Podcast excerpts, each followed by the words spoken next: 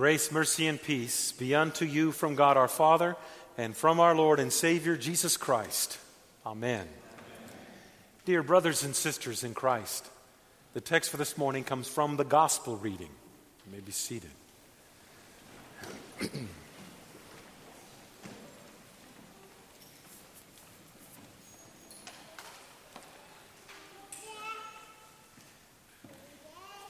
Consider your parish family St. Paul. Consider the people who are sitting here with you and worshiping and receiving God's gifts.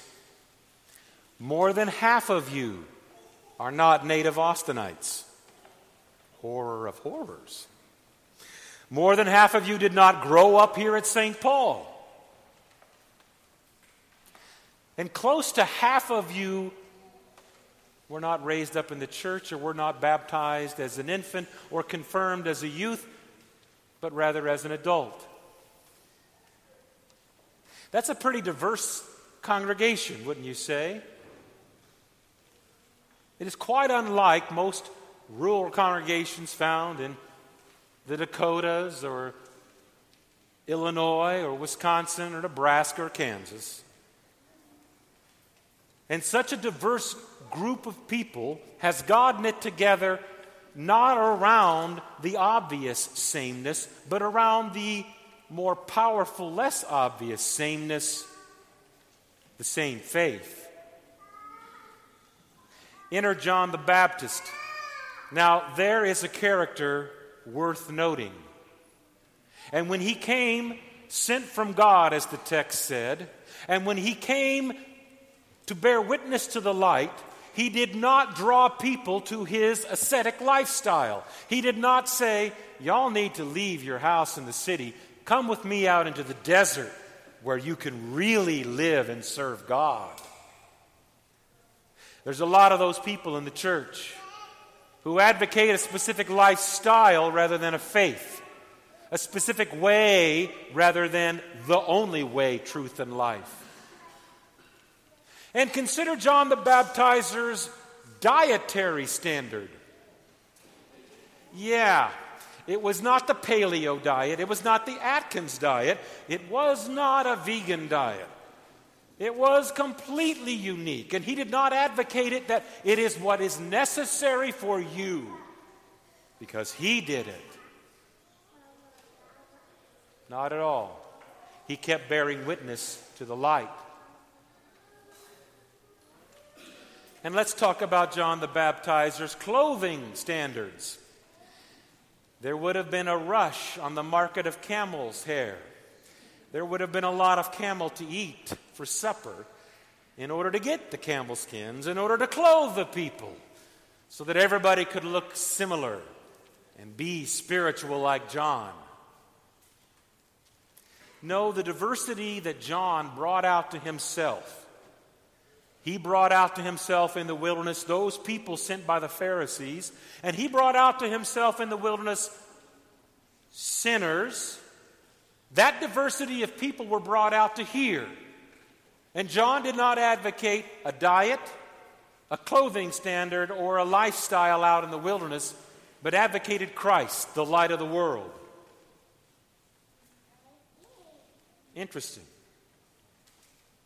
Because John did not lead them to a specific societal norm either.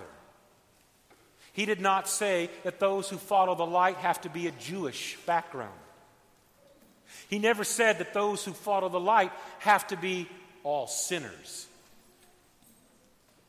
Totally unlike the Jews. He said, all must repent and all must believe. Now, there are a lot of reasons for John being where he was found. He was found out in the wilderness because his repentance was not an easygoing repentance for civilized sinners. No, his repentance was very much for savage sinners. Sinners who would live a life that was markedly different on the outside from the rest of their peers. A life that you and I have been called to. No, not a life out into the wilderness, but a life in the wilderness, for this world is our wilderness. Heaven is our home. And so God has called us through John's preaching to live a life of repentance that this world is not where we put all of our eggs, that the things in this world are not what matters in life. But that light is what matters in life. Satan would have us think that this world is Disney World. Don't leave it because you'll miss out all the entertainment and fun. Yes, indeed, that is Satan's desire. But John's preaching has called us out of this world to a different lifestyle. And when you are out in the wilderness, when you are out in the desert, where do you find life? In the wilderness and the desert, life is only found one place near water. The same place that Levi found life this morning, near water. And though he has been blessed, he is growing up among two sinners, in a family of sinners, in a church full of sinners. And we, like Levi and his family, and like the rest of our family, have a need to repent. It is a lifestyle of repentance, it is a lifelong repentance. And this world that John was calling the people to come into was not a Jewish world, it was a biblical world. We can argue all we want. Well, wait a minute, the, the Jews wrote the Bible, the Old Testament. Yes, but it was not a Jewish norm. The Pharisees were what is the term Judaism has become. The impenitent in the wilderness were what Judaism had become. What John proclaimed was a Christianity that is not American either. You and I love our America. Some of us love our Texas more than our America sometimes. We love our country, and there is nothing wrong with that. But our Christianity is not American. In fact, if you look around, and you have, you've heard, you've been exposed to American Christianity, and it's markedly different. For the one thing that John proclaimed that sets up biblical Christianity in a complete opposition to American Christianity, German Christianity, Scandinavian Christianity, Middle Eastern Christianity, African Christianity, Asian Christianity. What sets itself apart as different is that God chooses to work through and in his creation to bring about salvation. When God chose to enter this world, he did not enter this world as a spirit, but as flesh and bone, born like Levi as a baby, helpless as Levi in his mother's arms. And yet, God, who sustained Mary's life and Joseph's life and your life and this world's existence, but he chose to redeem the world through the means of flesh and blood, born of a woman, born under the law, to redeem those under the law. And what John was proclaiming, this biblical Christianity, which is not Jewish, he was in good favor with all the prophets who preceded him, from Moses all the way to the end because all preached that God always revealed himself through visible earthly means. How did he come to Moses? Burning bush. How did he lead the people of Israel? Pillar of cloud, pillar of fire. How did he bring healing for the serpents that bit the people? A bronze serpent on a staff. How did he show all of his people that they were his people? Circumcision.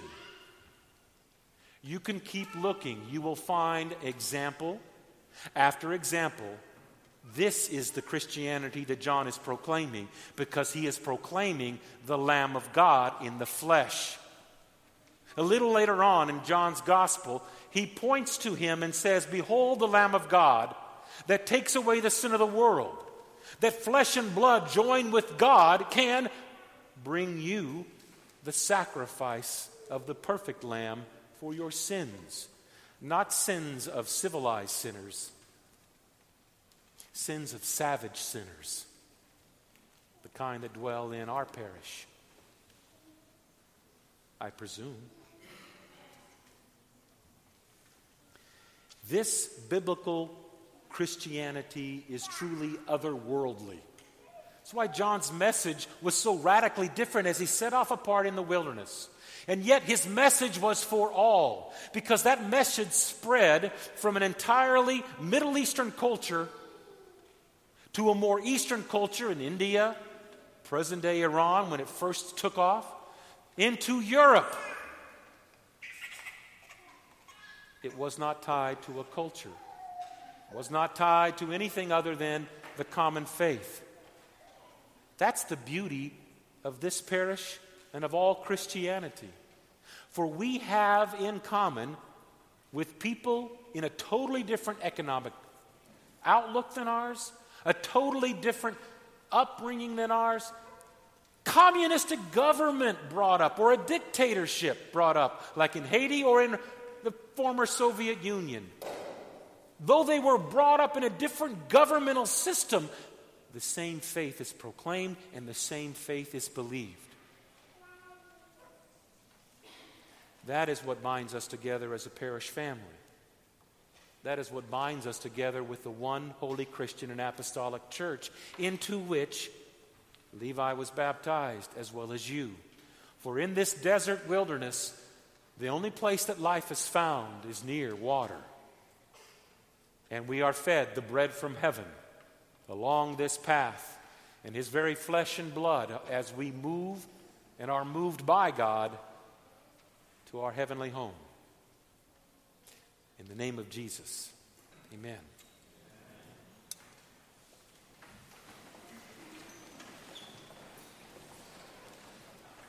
The peace of God, which passes all understanding, keep your hearts and your minds on Christ Jesus to life everlasting. Amen.